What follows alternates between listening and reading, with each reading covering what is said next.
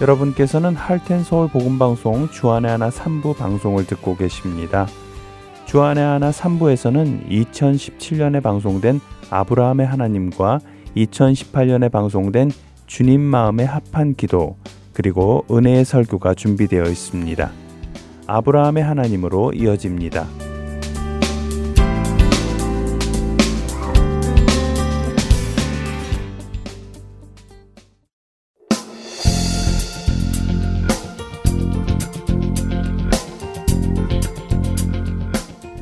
애청자 여러분 안녕하세요. 창세기를 통해 아브라함을 믿음의 조상으로 빚어가시는 하나님을 만나는 시간 아브라함의 하나님 진행의 최강덕입니다. 네, 여러분 안녕하세요. 강승규입니다. 네, 아브라함이 하나님 지난 시간에는 아브라함이 할례를 받은 지 얼마 되지 않아서 하나님께서 천사들과 인간의 모습으로 나타나셔서 다시 한번 사라에게 내년 이맘때에 아기가 있을 것을 말씀해 주시는 모습을 보았습니다. 네, 할례를 받은 지 얼마 되지 않았다고 추측할 수 있는 것은 하나님께서 내년 이맘때에 사라에게 아이가 있을 것을 말씀하셨기에 그 전에 아브라함에게 나타나셨을 때와 시기적으로 멀지 않을 것이라고 말씀을 드렸습니다. 네.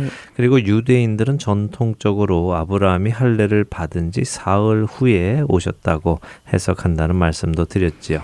네, 이렇게 사라에게 아기가 있을 것을 말씀하신 후에 일어나서 소돔과 고모라로 향하시면서 하시려는 일을 아브라함에게 숨기지 아니하시겠다고 하셨지요. 네, 그러셨죠.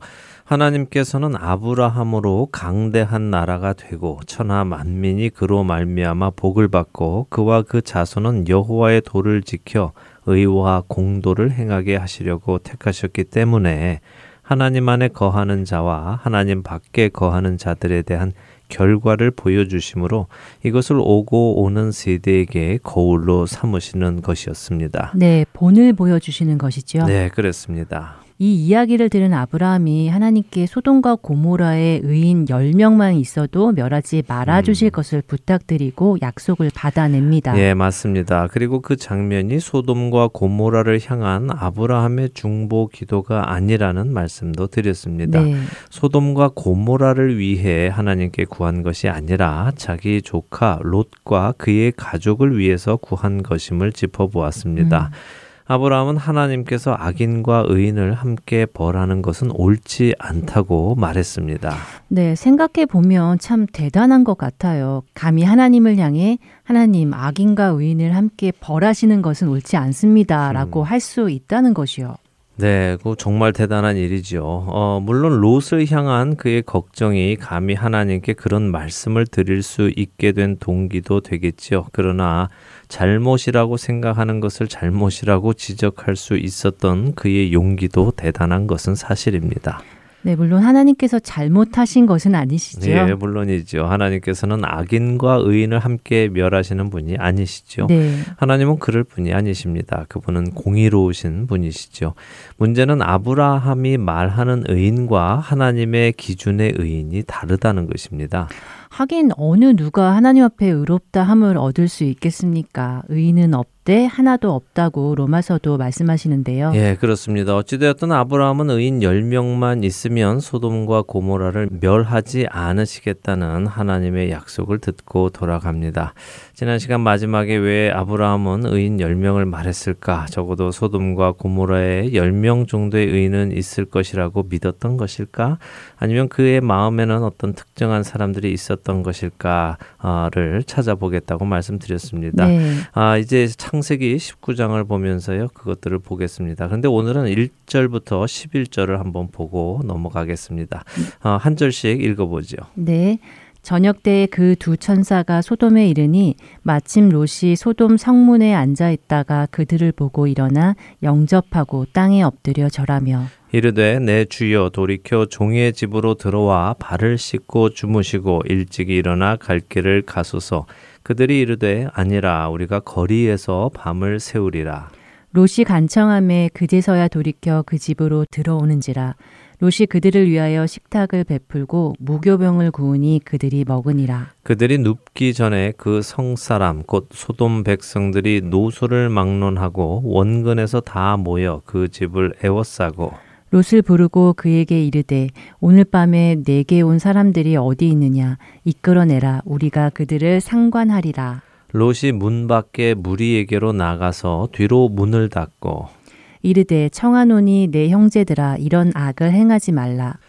내게 남자를 가까이 하지 아니한 두 딸이 있노라 청하건대 내가 그들을 너희에게로 이끌어 내리니 너희 눈에 좋을 대로 그들에게 행하고 이 사람들은 내 집에 들어왔은즉 이 사람들에게는 아무 일도 저지르지 말라. 그들이 이르되 너는 물러나라. 또 이르되 이자가 들어와서 거류하면서 우리의 법관이 되려 하는도다. 이제 우리가 그들보다 너를 더 헤아리라 하고 롯을 밀치며 가까이 가서 그 문을 부수려고 하는지라. 그 사람들이 손을 내밀어 롯을 집으로 끌어들이고 문을 닫고 문 밖의 무리를 대소를 막론하고 그 눈을 어둡게 하니 그들이 문을 찾느라고 헤매였더라. 네. 아, 생각만 해도 참 끔찍한 일이 일어나고 있네요. 그렇죠. 아주 끔찍한 일이 일어나는데요. 이 부분 참 중요한 장면입니다. 바로 이 19장의 이야기를 가지고 동성애에 관한 논쟁이 오랜 세월 동안 역사 속에서 있어 왔지요. 네. 소돔과 고모라가 멸망당한 이유가 동성애 때문이다. 또 아니다 하는 것을 놓고도 많은 대립이 있습니다. 오늘 이 소돔과 고모라에서 일어난 일이 어떤 일인지 성경 속에서 생각해 보도록 하겠습니다. 그런데 시작에 두 천사가 소돔에 이르니 소돔 성문에 아브라함의 조카 롯이 앉아 있었다고 설명하고 있습니다. 이 부분을 먼저 잠시 생각해 보고 넘어가죠. 창세기 13장으로 돌아가서 생각을 해보면요. 애굽에서 돌아온 아브라함과 롯이 서로 헤어지게 되죠. 그랬지요. 그때 아브라함이 어, 롯에게 먼저 땅을 선택할 권리를 주면서 네가 좌하면 나는 우하고 네가 우하면 나는 좌할 것이다라고 했지요. 네, 그래서 롯이 눈을 들어서 요단 지역을 보았을 때 하나님께서 아직 소돔과 고모라를 멸하시기 전이었기 때문에 롯은 요단 온 지역을 택하여 장막을 옮겨서 소돔까지 이르렀다고 13장 12절에 말씀하십니다. 네. 그리고 그 다음 장인 14장 12절에는 롯이 소돔에 거주한다고 하시죠. 그러니까 아브라함과 헤어진 롯이 처음에는 소돔 근처에 가서 장막을 치고 살다가 소돔 시 안에 들어가 살기 시작했다는 말씀이지요. 예, 맞습니다. 소돔 근처에 살다가 소돔 시 안에 들어가서 살게 된 것이죠. 아, 그가 소돔 근처에서는 장막을 치고 살았습니다. 하지만 소돔 안에 들어가게 되면 장막을 치고 사는 것이 아니라 집을 짓고 살게 되죠. 언젠가도 한번 말씀드렸지만 아브라함은 하나님께서 이 땅을 소유로 주셨어도 그는 죽는 날까지 장막을 치며 삶으로 해서 어, 이 땅에서의 우리의 모습은 이처럼 나그네의 모습이어야 한다는 말씀을 나눈 적이 있습니다. 네. 그런 아브라함과 비교할 때 롯은 많이 세상적이 된 것이죠. 음. 더군다나 오늘 그가 성문에 앉아 있었다 하는 표현은 히브리 표현으로 그 성 안에서 존경을 받는 위치다 혹은 그 성 안에서 치리하는 권한을 가진 사람이다 하는 표현이기 때문에요. 롯이 소돔 밖에서 살다가 소돔 안으로 옮겨가더니 이제는 소돔 안에서 한 자리 하고 있었다는 것입니다. 음. 이것이 눈에 보기에 좋은 것을 택하면 우리도 모르게 멸망의 세상 속으로 깊숙이 들어가게 된다는 사실을 보여주는 좋은 예이지요. 세상을 따라가다 보면 점점 깊숙이 들어가는 것이 어쩔 수 없는 결과인 것 같습니다. 네, 그래서 우리 그리스도인들은 다시 말해 하나님께 속한 자들은요, 멸망할 이 세상을 바라보지 말고 천국의 소망을 품고 살아가야 하는 것이죠. 네. 자, 이렇게 성문에 있던 롯은 어찌되었든 두 천사를 보고 알아봅니다. 그리고 그들을 간청하여 집으로 들어가게 하죠. 재미있는 것은 롯이 그들을 집으로 초청을 할 때 처음에는 두 천사가 그것을 거절했다는 것입니다. 아니다, 우리가 거리에서 밤을 새울 거다라고 하시죠. 그런데 롯이 다시 간청을 해서 그들이 집으로 들어옵니다. 히브리어를 연구하는 분들은 이 장면을 참 재미있게 설명을 하시더라고요. 어, 재미있게요. 어떻게요? 네. 어, 히브리어 학자들은 지금 롯이 하는 말투가 굉장히 급박하다고 합니다. 음. 긴박하게 말을 하는 것이죠. 저희 집에 좀 들어오세요. 그런데 천사들은 아니야, 우리 그냥 밖에서 잘 거야. 그러니까 아, 일단 들어오셔서 이야기하세요. 이렇게 두 천사를 음. 빨리 집으로 들이려는 시도를 하고 있다는 것입니다. 왜 그렇게 급박하게 두 천사를 집으로 모시려 했을까요? 이제 곧 무슨 일이 일어날 것을 미리 짐작해서일까요? 예, 바로 그거죠. 학자들은 롯은 이미 이 지역에 어떤 일이 밤에 일어나고 있는지를 알고 있었다는 것입니다. 음. 그리고 그 일은 바로 동성강간이지요. 외부에서 누군가가 방문을 할 때면 이런 일이 늘 일어나고 있었기에 그 사실을 잘 알고 있는 롯이 사람의 모습을 하고 있는 두 천사가 소돔 사람들의 눈에 띄기 전에 빨리 집으로 모시려고 했다는 것입니다. 아, 그렇게 생각하니 롯의 긴박함이 느껴지네요. 누가 보기 전에 일단 빨리 좀 들어오세요. 바깥에서 이렇게 말씀하시지 마시고요. 하는 것이 느껴집니다. 네, 4절부터 11절은 하나님께서 왜 소돔을 멸하셔야 하는지에 대한 간단한 증거가 나옵니다. 3절과 4절을 다시 보면요. 두 천사가 롯의 집에 들어와서 저녁을 먹습니다. 무교병을 먹었다고 특별히 말씀하시죠.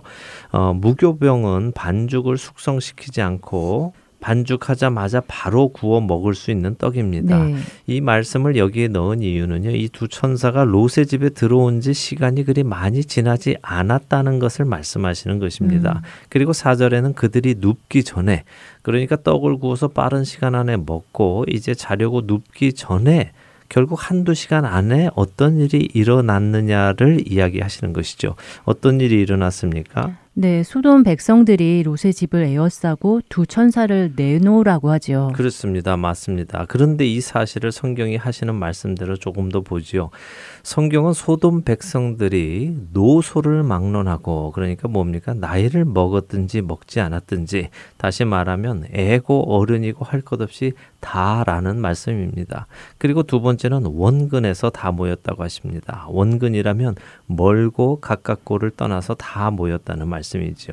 그럼 결국 소돔에 있는 모든 남자들은 멀고 가깝고를 떠나서 어리고 나이 먹고를 떠나 다 모였다는 말씀이군요. 그렇죠. 모든 남자가 이 롯의 집 앞에 다 모였다는 것입니다. 음. 이들이 왜 모였다고요? 5절에 그 목적이 나오죠. 네, 오늘 밤 롯의 집에 들어온 사람들을 끌어내서 상관하겠다고 하네요.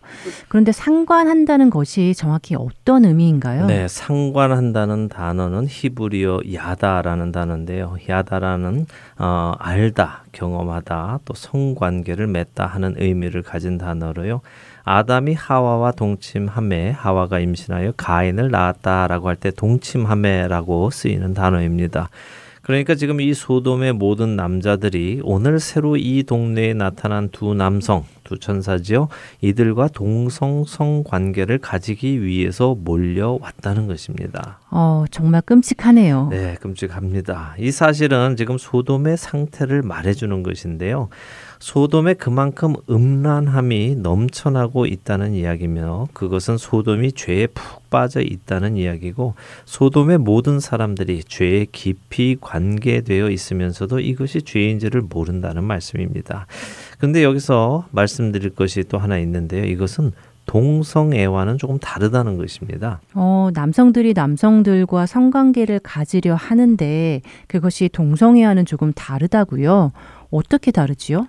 어, 예, 우리가 동성애를 엄밀히 구분을 하면요. 동성애란 동성에게 끌려서 동성과 사랑을 하는 사람을 의미하죠. 네. 이성에게 끌리지 않고 동성에게 끌리는 사람입니다.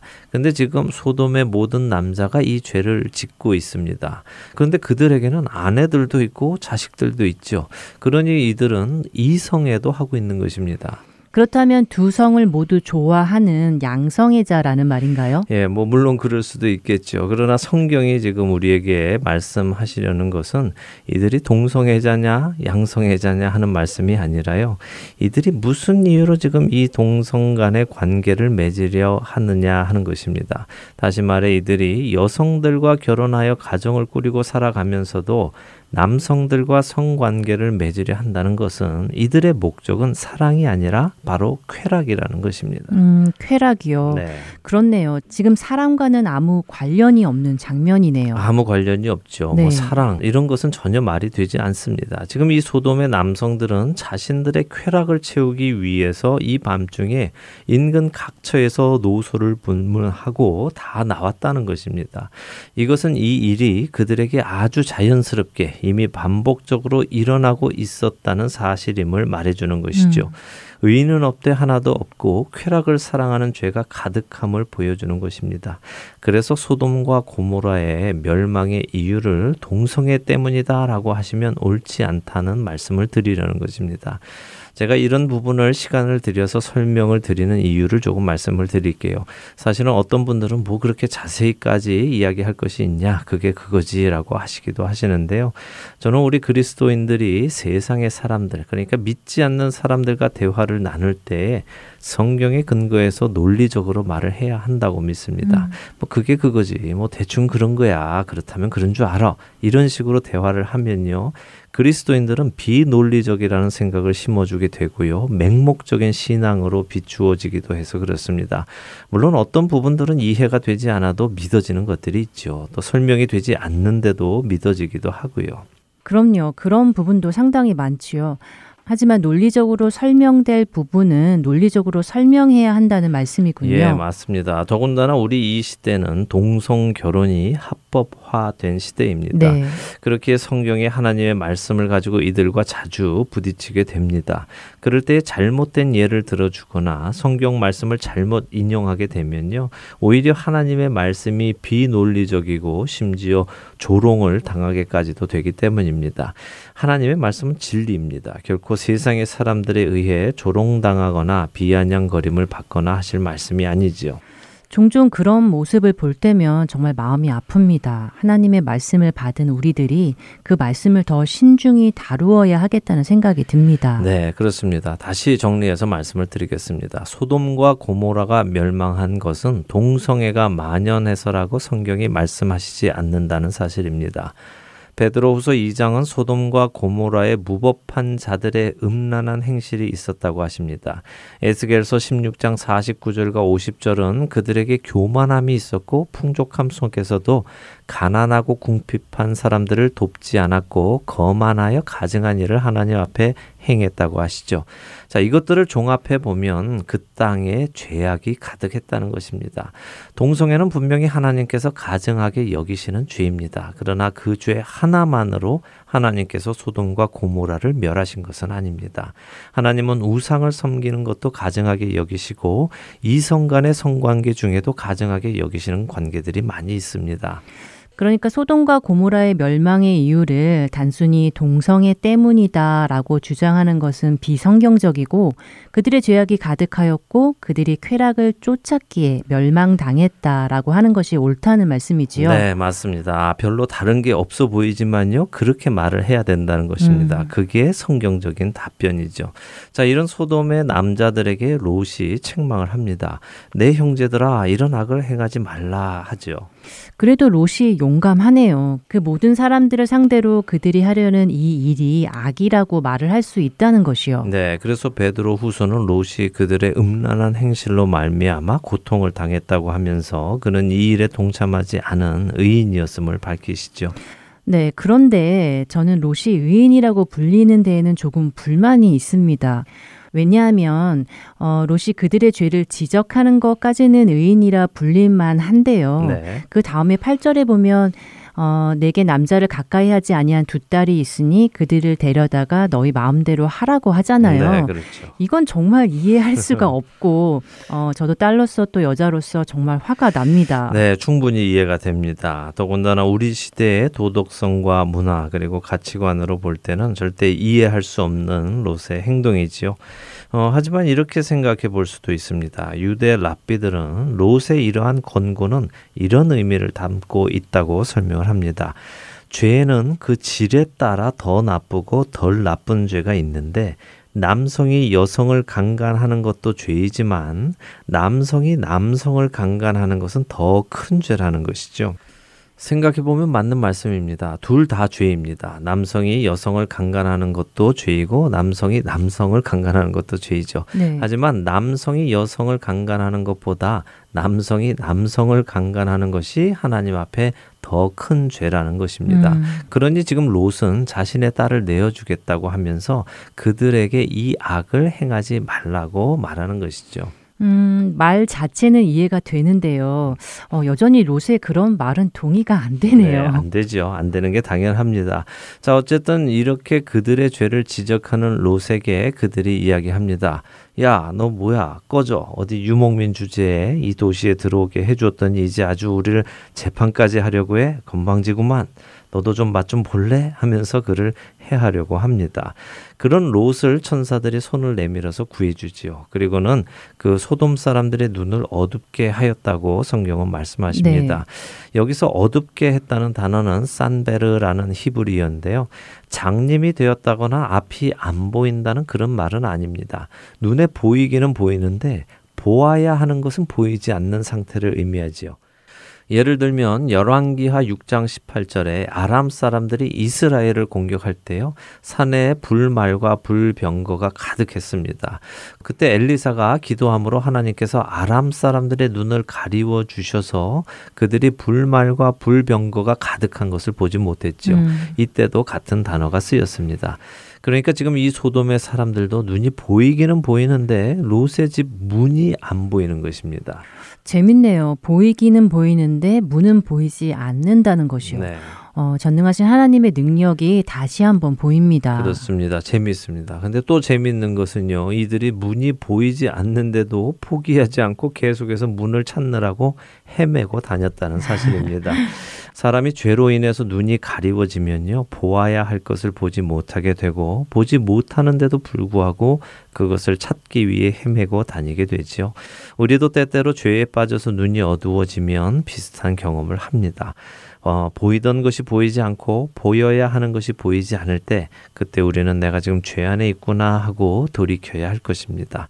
자, 아브라함의 하나님 오늘은 여기까지 보고요. 다음 주에 12절부터 38절까지 봄으로써 19장을 마치도록 하겠습니다. 네, 소돔과 고모라의 안타까운 현실을 보는 시간이었습니다. 죄가 얼마나 무서운 것인지 또 어떻게 사람을 변화시키는지 보았습니다. 죄를 떠나 거룩한 삶을 사시는 저와 여러분 되시기를 소원하면서 저희는 다음 주 이 시간 다시 찾아뵙겠습니다. 안녕히 계세요. 안녕히 계십시오.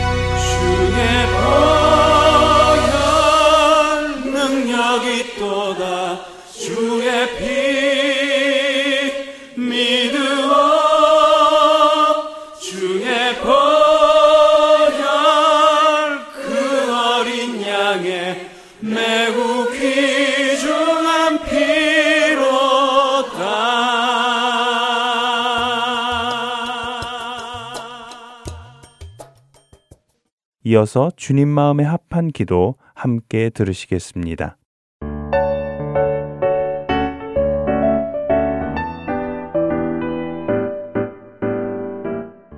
애청자 여러분 안녕하세요. 주님 마음에 합한 기도 진행의 민경은입니다. 주님 마음에 합한 기도 오늘이 마지막 시간인데요. 지난 시간부터 예수님께서 가르쳐 주신 주 기도문을 살펴보고 있습니다. 예수님은 창조주 하나님을 우리의 하늘 아버지이심을 가르쳐 주시며 기도를 시작하셨습니다.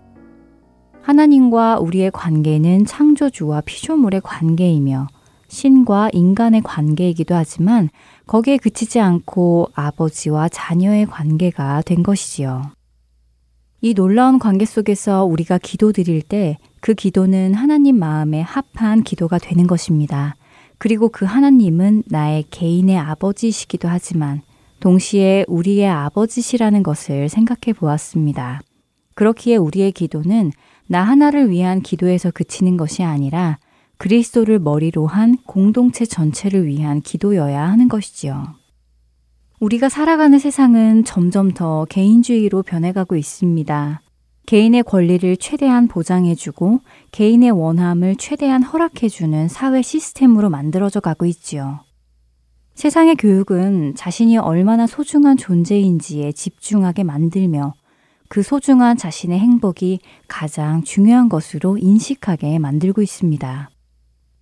기독교 역시 이러한 세상의 영향을 받아 성도들이 자신에게 집중하도록 만들도록 돕고 있는데요. 그러다 보니 자신이 얼마나 소중한 존재인가, 하나님의 아들이 대신 죽어줄 만큼 소중한 존재임을 강조합니다. 또한 자신이 얼마나 사랑스러운 존재인가, 하나님이 그 아들을 주시고 얻을 만큼 사랑스러운 존재라고 강조합니다. 이렇게 하다 보니 하나님이 나를 위해 존재하는 분으로까지 생각하는 성도들이 늘고 있는데요. 자신을 중심으로 생각하는 것이지요. 그러나 이러한 생각은 잘못된 생각입니다. 세상은 자기 자신을 중심으로 세상을 바라보도록 가르치지만 성경은 하나님을 중심으로 세상을 바라보도록 가르치십니다. 시편 23편 3절은 여호와께서 우리의 영혼을 소생시키시고 의의 길로 인도하시는 이유가 하나님의 이름을 위함이라고 하십니다. 또한 시편 106편 8절은 하나님께서 이스라엘을 애굽에게서 구원하신 이유도 자기의 이름을 위함이며 하나님의 크신 권능을 모든 사람이 알게 하려 하심이라고 말씀하시지요. 하나님이 우리를 구원하시고 우리가 영원한 생명을 누리게 하시는 이유는 물론 우리를 사랑하셔서 우리 자신을 위해서 그렇게 하신 것이기도 하지만요. 그보다 더 큰 이유는 하나님께서 바로 사랑의 하나님이시며 의로운 하나님이시며 거룩하신 하나님이시기에 그렇습니다. 그분의 성품이 그렇기 때문이지요. 하나님이 나를 위하여 존재하시는 분이 아니라 하나님의 극률하심과 사랑 때문에 내가 존재하는 것입니다. 그렇기에 성도는 자신의 시선을 자신에게서부터 돌려 하나님을 바라보기 시작해야 합니다. 내가 중심이 아니라 하나님이 중심이신 것을 보아야 하지요. 예수님은 우리에게 먼저 그의 나라와 그의 의를 구하라고 마태복음 6장 33절에서 말씀하셨습니다. 하나님께 먼저 중심을 두라는 말씀입니다. 그렇게 될 때 우리의 중심이신 그 하나님께서 모든 것을 우리에게 더하실 것이라고 말씀하셨지요. 하나님의 마음에 합한 기도는 하나님께 중심을 두는 기도입니다. 그래서 예수님은 주 기도문에서 하늘에 계신 하나님 아버지를 부르신 후에 하나님의 나라가 임하시오며 뜻이 하늘에서 이루어진 것 같이 땅에서도 이루어질 것을 기도하신 것입니다. 이것은 아주 중요한 포인트인데요. 왜냐하면 참된 성도는 이제 더 이상 자신의 유익을 구하지 않고 주님 나라를 위해 살아가는 사람들이기 때문입니다. 고린도후서 5장 15절은 이렇게 말씀하십니다. 그가 모든 사람을 대신하여 죽으심은 살아있는 자들로 하여금 다시는 그들 자신을 위하여 살지 않고 오직 그들을 대신하여 죽었다가 다시 살아나신 이를 위하여 살게 하려 함이라. 예수님께서 십자가에서 죽으시고 다시 부활하신 이유는 이제 우리가 더 이상 우리 자신을 위해 살지 않고 오직 우리를 위해 죽었다가 살아나신 예수 그리스도를 위하여 살아가도록 하시기 위함이라고 하시지요. 이제 우리의 시선은 우리에게서 떠나 주님에게로 향해야 하는 것입니다. 그리고 바로 그 일, 그러니까 주님을 위해 살아가기 위해 필요한 것을 그 후에 구하는 것입니다. 오늘 우리에게 일용할 양식을 주시옵고 라는 예수님의 기도에서 우리는 그 사실을 깨달을 수 있는데요. 하나님의 뜻이 하늘에서 이루어진 것 같이 땅에서 이루어지기를 바라며 우리는 오늘 그 삶을 살아가는 데 필요한 양식을 구하는 것이지요. 많이 쌓아놓도록 주시라는 것이 아니라 한 달치 혹은 한 주치를 주시라는 것이 아니라 그날 그날 필요한 양식을 주시라고 기도하라고 하십니다. 이것은 우리가 잠언 30장에서 살펴보았던 아굴의 기도와 닮아 있는데요. 매일 주님과 동행하는 자만이 드릴 수 있는 기도입니다. 이렇게 필요한 양식을 구한 후에 예수님께서는 우리에게 죄 지은 자를 사하여 준 것 같이 우리의 죄를 사해 주시라고 기도하라고 하십니다. 우리가 나누었던 시편 51편의 다윗의 회개 기도와 자신을 돌로 치는 자들을 용서하며 죽어간 스테반 집사의 기도가 모두 포함되어 있는 기도입니다. 우리가 남을 용서할 수 있는 이유는 상대가 내게 얼마나 큰 죄를 지었는가 아닌가에 달린 것이 아니라 내가 하나님께 얼마나 큰 죄를 용서받았는가에 따라 결정되는 것입니다. 내가 주님께 큰 죄를 용서받았다는 것을 깨닫는 자는 내게 큰 죄를 지은 자도 용서할 수 있는 것이지요. 그렇기에 예수님은 우리에게 너희 원수를 사랑하며 너희를 박해하는 자를 위해 기도하라고까지 말씀하시는 것입니다. 그리고 예수님께서는 우리가 시험에 들지 않도록 그리고 악으로부터 구원받도록 기도하라고 가르치시는데요. 여기에서 시험은 악에 빠질 수 있는 유혹을 말씀하시는 것입니다. 우리를 악에 빠지도록 유혹하는 시험은 외부에서 오지만 그 시험에 반응하는 것은 우리 내면의 모습입니다. 그렇기에 위험한 것이지요. 예수님도 시험을 받으셨지만 예수님은 그 시험에 흔들리지 않으셨습니다. 그분의 내면에는 죄를 짓고자 하는 욕망이 없으셨기 때문입니다. 그러나 우리는 죄를 향한 욕망이 있지요. 그렇기에 주님께 우리를 시험에 들게 하지 마시기를 구하고 악에서 구원해 주시기를 간구해야 하는 것입니다. 감사하게도 고린도전서 10장 13절은 우리에게 사람이 감당할 시험 밖에는 너희가 당한 것이 없나니 오직 하나님은 미쁘사 너희가 감당하지 못할 시험 당함을 허락하지 아니하시고 시험 당할 즈음에 또한 피할 길을 내사 너희로 능히 감당하게 하시느니라 라고 약속해 주십니다. 그 약속의 말씀을 믿고 나아가는 우리가 되기를 소망합니다. 주님 마음에 합한 기도는 나 자신에게서 시선을 돌려 우리의 하늘 아버지를 바라보며 그분의 나라와 의가 이 땅에서 이루어지도록 구하는 기도입니다. 또 그 일에 우리가 쓰임 받기를 구하는 기도입니다. 오늘 우리가 드리는 기도는 어떤 기도들인지요? 우리의 기도가 주님 마음에 합한 기도인지요? 지난 시간 동안 나누었던 이야기들을 다시 한번 돌아보시며 주님 마음에 합한 기도를 드림으로 하나님의 뜻이 이 땅에서 이루어지기를 소망합니다. 지금까지 함께 해주신 여러분들께 감사드리고요. 주님 마음에 합한 기도 마치겠습니다. 안녕히 계세요.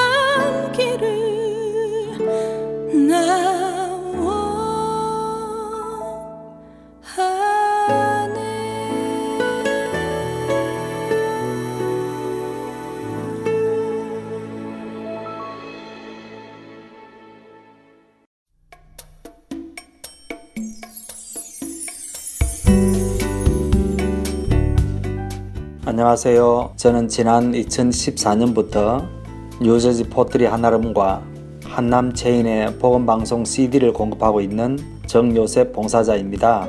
믿지 않는 분들에게는 예수님의 복음을, 믿는 자들에게는 생각과 마음을 지킬 수 있도록 도와주는 복음방송이 정말 얼마나 감사한지 모릅니다. 우리 주님께 찬양과 영광을 돌려드립니다. 감사합니다. 안녕하세요. 저는 콜럼버스에 있는 풍민식당과 살아가 식품점에 복음방송의 CD를 비치하고 있습니다. 복음을 전하는 작은 일에 사용하여 주심을 하나님께 감사드립니다. 귀 있는 자들에게 복음을 전하는 이 사역에 동참하실 분들은 복음 방송 전화번호 602-866-8999로 연락 주시기를 부탁드립니다.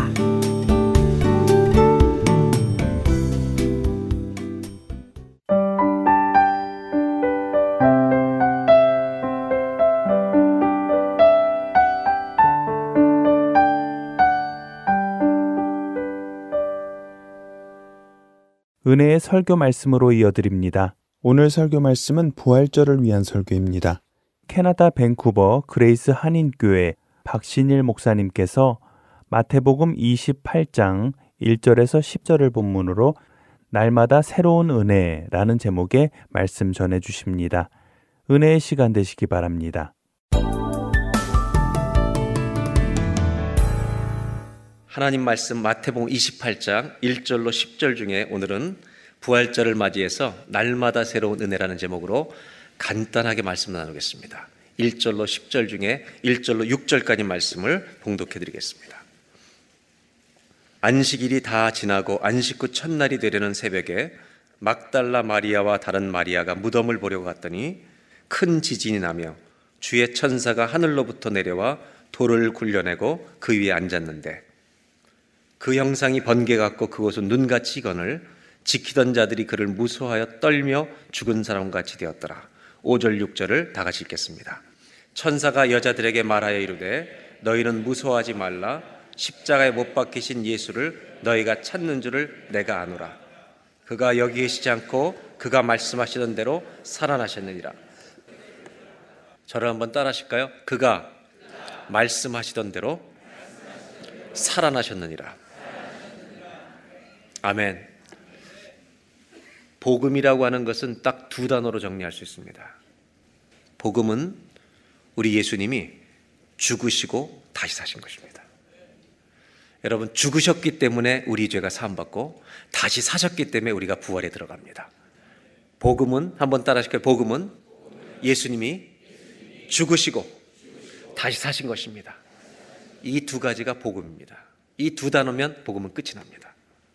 오늘 성경에 읽은 이 본문은 마태복음 28장은 예수님이 죽으신 후에 부활의 아침에 여인들이 예수님의 무덤을 찾아간 이야기입니다. 그런데 이들이 왜 찾아갔을까요, 여기를? 이것을 마가복음에는 조금 더 자세히 소개합니다. 16장 마가복음 16장 1절을 보겠습니다. 안식일이 지남에 막달라 마리아와 야고보의 어머니 마리아와 또 살로메가 가서 예수께 바르게 하여 향품을 사다 두었다가 여러분 1절에 보시면 뭐를 사두었습니까? 향품을 어디에 바르려고요? 예수님의 어디에? 시신에 바르려고 지금 준비해서 가고 있는 겁니다. 2절 안식 후 첫날 매우 일찍이 해도 들때그 무덤으로 가며 3절 서로 말하되 누가 우리를 위해 무덤문에서 돌을 굴려주려 하더니 금요일 날 예수님이 돌아가셨다면 토요일 날 하루 쉬고 주일 날 안식 후 첫날 주일 새벽에 이 여인들이 찾아간 겁니다. 근데 이들이 찾아갈 때는 죽어 계신 예수님을 찾아간 것입니다. 그분의 시신에 향품을 발라드리려고 그들은 간 것입니다. 즉, 예수님의 죽음을 목격했기 때문에 예수님의 시신에, 사랑하시는 주님의 그 시신에 향품을 바르려고 간 것입니다. 무덤의 돌문을 누가 치워줄까 염려하면서 갔습니다. 다시 마태복음 28장 2절로 돌아옵니다. 큰 지진이 나며 주의 천사가 하늘로부터 내려와 돌을 굴려내고 그 위에 앉았는데 여러분 천사가 이들이 올 걸 마치 알았던 것처럼 돌을 치워주었습니다. 그리고 5절로 갑니다. 무덤 안에 들어갔는데 천사가 여자들에게 말하 이르되 너희는 무서워하지 말라. 십자가에 못 박히신 예수를 너희가 찾는 줄을 내가 아노라. 6절 다 같이 함께 큰 목소리를 읽겠습니다. 그가 여기 계시지 않고 그가 말씀하시던 대로 살아나셨느니라. 와서 그가 누우셨던 곳을 보라. 이들은 너무 놀랐습니다. 예수님이 다시 살아나셨다는 이 소리에 이들은 너무 놀라서 당황합니다. 여기서 그치지 않고 7절에 천상은 계속 말합니다. 또 빨리 가서 그의 제자들에게 이르되 다 도망갔던 제자들에게 이르되 그가 죽은 자 가운데서 살아나셨고 너희보다 먼저 갈릴로 가시나니 거기서 너희가 배우리라 하라. 보라 내가 너희에게 일렀느니라 하거늘. 8절 그 여자들이 무서움과 큰 기쁨으로 빨리 무덤을 떠나 제자들에게 알리려고 다름질할세. 여러분 이들의 마음속에 두 가지가 있습니다. 하나는 무서움이 있고 하나는 기쁨이 있습니다 무서움은요 예수님이 돌아가신 때부터 있었습니다 무서움과 두려움이 지배했습니다. 근데 예수님이 부활하셨다는 소식을 듣고 이 두려움에 기쁨이 같이 왔습니다. 두려움과 기쁨이 공존하고 있습니다. 그러고 나서 조금 더 가는 길에 어떤 일이 다름질하고 있는 길에 어떤 일이 일어나냐면 9절 예수께서 나타나십니다. 그들을 만나 이르시되 평안하느냐? 여러분 예수님이 평안하냐 물으시면 평안이 임할 줄로 믿습니다. 모든 두려움이 떠나는 겁니다. 이들은 눈으로 예수님의 벌을 목격했다는 것입니다. 그리고 여자들이 나아가 그 예수님 발을 붙잡고 경배합니다. 10절. 이에 예수께서 이르시되 무서워하지 말라. 부활의 주님을 만나면 평안이 임할 줄로 믿습니다. 모든 두려움이 떠나는 것입니다. 가서 내 형제들에게 갈릴리로 가라 하라. 거기서 나를 보리라 하시니라. 오늘 이 말씀을 통해서 좀 나누려고 했던 하는 것은 이것입니다. 예수님이 돌아가시던 성금요일이 있고 부활하시는 주일이 있고 그 사이에 토요일이 껴 있습니다. 저는 오늘 이 토요일에 대한 얘기를 하려고 합니다. 이 토요일은 우리 모두가 절망을 느끼는 날입니다. 여러분 천사가 이들에게 얘기할 때 이렇게 말씀합니다. 그분은 여기 계시지 않고 그가 말씀하시던 대로 그가 말씀하시던 대로 예수님은 죽은 후에 사흘 만에 부활하신다고 말씀하셨습니다. 그런데 이 말씀을 들었던 여인들도 제자들도 이 말씀이 믿음으로 역사하진 않았습니다. 우리 인생에도 이런 토요일이 있습니다. 내가 말씀을 알고 있는데 믿음이 발휘되지가 않는 겁니다. 이 토요일은 절망의 날입니다. 두려움의 날이고 어둠의 날입니다. 바로 이 여자들은 그 절망과 두려움 속에서 그저 예수님의 죽어 계신 예수님을 만나러 갔는데 여러분 주님은 살아나신 줄로 믿습니다. 그리고 그들에게 평안할지어다 말씀하신 것입니다. 얼마나 놀랐겠습니까? 예수님이 분명히 죽은 것을 목격해서 그들은 향유를 가지고 시신의 향품을 바르러 갔는데 그분이 부활하셔서 그들의 눈에 나타나신 겁니다. 그 사이까지 그들은 어둠이었고 두려움이었고 절망이었을지 모릅니다. 근데 주님은 그들에게 평안을 주신 줄로 믿습니다. 오늘 이 부활절이 저와 여러분에게 토요일을 깨뜨리고 우리 모두에게 두려움을 내어 쫓고 주님의 평안이 임하는 부활절 예배가 되시기를 예수님의 이름으로 축복합니다. 그러나 기억하십시오. 우리 모든 인생에도 토요일이 올 때가 있습니다. 문제가 우리의 믿음을 죽일 때가 있습니다.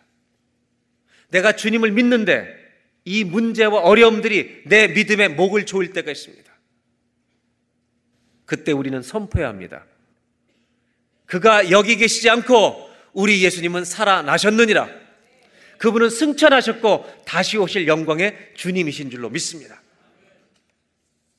제자들 중에도 예수님이 나타나셨습니다. 그런데 도마는 주님을 못 봤습니다. 제자들끼리 요한복음 20장 26절에 방에 문을 닫고 있었습니다. 여드레를 지나서 제자들이 다시 집안에 있을 때 도마도 함께 있고 문들이 닫혔는데 예수께서 오사 가운데 서서 이르시되 다 같이 읽어볼까요? 너희에게 평강이 있을지어다 하시고 다시 한번 너희에게 평강이 있을지어다 하시고 옆에 사람에게 인사하겠습니다. 너희에게 평강이 있을지어다. 한번 옆에 분에게 인사하시기 바랍니다. 누구 때문에 평강입니까? 부활의 주님 때문에 평강입니다. 그리고 나서 예수님은 도마에게 말씀하십니다. 27절에 네가 만져봐야 믿는다고 얘기했지. 이제 네 손을 내밀어서 내 옆구리에 넣어봐라. 그리고 믿음 없는 자가 되지 말고 믿는 자가 되라. 말씀을 들어도 내가 믿지 못할 때가 있다는 말입니다. 내 인생에 찾아온 너무 큰 문제들이 내 믿음의 목을 졸라서 내 믿음이 죽은 것처럼 주님이 살아계신데도 불구하고 우리는 토요일을 보낼 때가 있다는 것입니다. 여러분, 주님은 영원히 사셨습니다. 다시는 돌아가시지 않습니다. 아멘. 우리는 부활 이후를 사는 것입니다. 예수님은 그에게 믿으라고 말씀하십니다. 그때 이 도마는 28절에 이렇게 말합니다. 도마가 대답하여 이르되 나의 주님, 나의 하나님이십니다. 도마는요, 모든 의심이 떠나고 믿음으로 돌아옵니다. 제가 지난주에 부활절날 한 사람 얘기한다고 얘기했습니다. 돈 많이 빌린 사람, 1만 달란트 빚진 사람, 그 이야기를 간단히 하고 이제 정리하려고 합니다. 여러분, 이 이야기를 그냥 도표로 설명드리겠습니다. 이 이야기는 주인이 있습니다. 이 주인이 1만 달란트 빚진 자가 있는데 1만 달란트는 여러분 1달란트가 6천 데나리온입니다. 1달란트가 6천 데나리온은 6천일 동안 일한 임금입니다. 6천일이면 20년이 안 되지만 10몇 년이 되는 엄청난 돈입니다. 4억 정도로 얘기한다면 이거의 만 배입니다. 4억의 만 배가 얼마인지 아십니까? 계산이 안 될 것입니다. 4조입니다. 즉 1만 달란트는 4조 원 정도 빚진 돈입니다. 이 주인이 1만 달란트 빚진 자에게 너 갚으라고 얘기합니다. 네 처자를 다 갚, 팔아서라도 갚으라고. 그때 제가 최선을 다해 갚겠습니다. 이렇게 얘기하는데 그때 이 주인의 마음 속에 이 compassion, 긍휼히 여기는 마음이 생기는 겁니다. 그래서 뭐라고 얘기하냐면 네 모든 이 빚을 다 없애준다고. 다 탕감하겠다고. 이것이 우리가 받은 구원의 은혜인 줄로 믿습니다. 이 얘기가 성경에 나옵니다. 그런데 1만 탈란트 받은 자가 이 모든 탕감을 받았을 때 기뻤겠습니까? 슬펐겠습니까? 얼마나 기뻤겠습니까? 근데 이 이야기는 바로 그 다음으로 전개됩니다. 너무 기뻐해야 될 이 사람이 기뻐서 반드시 걸어가야 될 텐데 이 사람이 그런 기쁨으로 걸어가는 게 당연한데 걸어가다가 자기한테 100데나리온 빚진 사람을 만납니다. 이건 100일 동안의 임금입니다. 갚을 수 있는 돈입니다. 그래서 갚으라고 했더니 이 사람이 똑같이 갚겠다고 얘기합니다. 최선을 다해서. 그런데 너 못 갚으니까 그의 목을 조릅니다. 영어로는요, 초크했다고 합니다. 목을 멱살을 붙잡고요, 감옥에 집어넣으라고. 이것을 본 동료들이 주인한테 가서 신고합니다. 그 주인이 어떻게 하냐면 1만 달란트 빚진 자를 감옥에 집어넣어 버립니다. 이 비유는 이것은 비유입니다. 예수님의 비유는 용서를 받았던 사람이 다시 용서를 못 받게 되는 경우가 있느냐라고 하는 신학적인 의미를 부여해서 해석하면 이 문제는 오해가 생깁니다. 예수님의 비유는 딱 한 가지를 초점 맞추고 있습니다.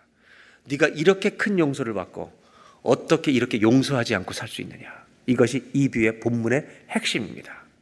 그렇다면 저는 이제 오늘 여러분들에게 묻겠습니다. 여러분 1만 달란트 즉 아니 100만 불만 천만 불만 우리가 용서받았다면 기뻐야 정상입니까? 안 기뻐야 정상입니까? 기뻐야 정상입니다. 그런데 이 사람 제가 질문하고 싶은 것은 왜 이 사람이 기쁘지 않느냐는 것입니다. 이 사람은 왜 이것을 누리지 못하느냐? 주님은 네가 진짜 용서받은 은혜를 기억하지 못하면 용서할 수 없다. 즉 하나님의 구원의 은혜를 받은 사람들은 평생 용서하라는 메시지를 여기 담고 있습니다. 뭘 의미하냐면 사실 베드로가 예수님께 와서 묻습니다. 사람들이 나를 잘못하면 일곱 번 용서하리까? 그랬더니 일곱 번씩 일흔 번이라도 용서해라. 이 말은 계산해서 용서하라는 거예요? 끝까지 용서하라는 거예요? 구원받은 성도들은 끝까지 용서란 말입니다. 저는 1만 달란트 빚진 자의 해석을 오늘 이 부활절의 말씀과 토요일과 비교해서 말씀드리려고 하는 겁니다. 이 사람은 구원받은 사람이라고 치자고요. 그런데 왜 기뻐하지 못하는가? 왜 화가 나 있는가? 다른 문제가 이들의 인생을 덮치고 있는 겁니다. 여러분, 우리 인생에는 토요일이 올 수 있습니다. 이 토요일은 룻과 나오미가 베들렘에 돌아오는 날이 토요일입니다. 아무것도 먹을 것이 없습니다. 룻기 사정에 가면 부활절 같은 회복이 있습니다. 제가 말씀드리는 것은 이 힘든 여정의 시간을 억울한 토요일처럼 살지 마시고 부활절의 기쁨이 주님 때문에 우리에게 올 줄로 믿습니다. 라고 믿고 영적으로 사단이 우리의 목을 조르면서 토요일처럼 살리게 하려고 할 때 이렇게 선포하십시오. 그가 여기 계시지 않고 살아나셨느니라. 아멘. 바로 오늘 제가 여러분과 나누려고 하는 것은 바로 여기 있습니다. 여러분, 우리의 신앙 여정을 걷다 보면 누구에게나 우리의 토요일이 올 수 있습니다. 문제가 우리의 믿음을 죽이는 것처럼 보일 때가 있습니다. 그때 선포하십시오. 그가 여기 계시지 않고 살아나셨느니라. 아멘. 그럼 믿음이 살아날 줄로 믿습니다. 이제 자막을 통해 설교를 마치려고 합니다. 성금요일과 부활절 사이에는 토요일이 있습니다. 주님이 무덤에 계신 날입니다. 우리의 인생에는 토요일 같은 날이 찾아옵니다. 두려움과 불안의 날입니다. 마치 예수님이 지금 우리 곁에 안 계신 것처럼 문제가 우리의 믿음을 죽이곤 합니다. 다 같이 크게 읽겠습니다. 그때마다 선포하십시오. 예수님이 살아나셨습니다. 다시 예수님이 살아나셨습니다. 다시 예수님이 살아나셨습니다. 아멘. 그날은 우리의 믿음이 살아나는 날입니다. 예수님이 살아나셨습니다. 내 믿음이 죽은 것처럼 보이는 날도 선포하시기 바랍니다. 우리 예수님은 살아 계십니다. 승천하셨습니다. 다시 오실 것입니다. 만왕의 왕이십니다. 그날 우리의 믿음이 살고 문제가 죽을 줄로 믿습니다. 오늘 한 가지만 말씀을 나누려고 합니다. 한번 따라 하실까요? 매일을 부활절로 살아가십시오. 매일을 부활절로 살아가십시오. 옆에 사람하고 인사하겠습니다. 토요일이세요? 혹시 토요일이세요? 매일을 부활절로 살아가시기 바랍니다. 한번 인사하겠습니다. 다시 한번 묻겠습니다. 무슨 요일이십니까? 옆에 사람 묻겠습니다. 오늘 무슨 요일이에요? 뭐라고요? 할렐루야. 우리 인생의 매일이 부활절이 되게 하여 주시옵소서 기도하겠습니다. 살아계신 하나님 감사합니다. 찬송과 존귀와 영광을 받으시기에 합당하십니다. 하나님 부활주의를 주셔서 감사합니다. 우리를 위해서 죽어주셔서 감사하고 우리 위해서 다시 살아나 주셔서 감사합니다. 승천해 주셔서 감사하고 다시 오실 그날을 기대하며 찬송합니다. 마라나타 아멘 주 예수여 어서 오시옵소서. 하나님 오늘 이 예배 온 모든 성도님들 인생의 토요일이 찾아올 때마다 우리 주 예수님이 살아나셨습니다. 선포하게 하여 주시옵소서. 토요일을 부활절로 바꾸게 하여 주시옵소서. 1년에 365일 매일을 부활절 사는 우리 모두가 되게 하여 주시옵소서. 우리 주 예수님의 이름으로 기도합니다.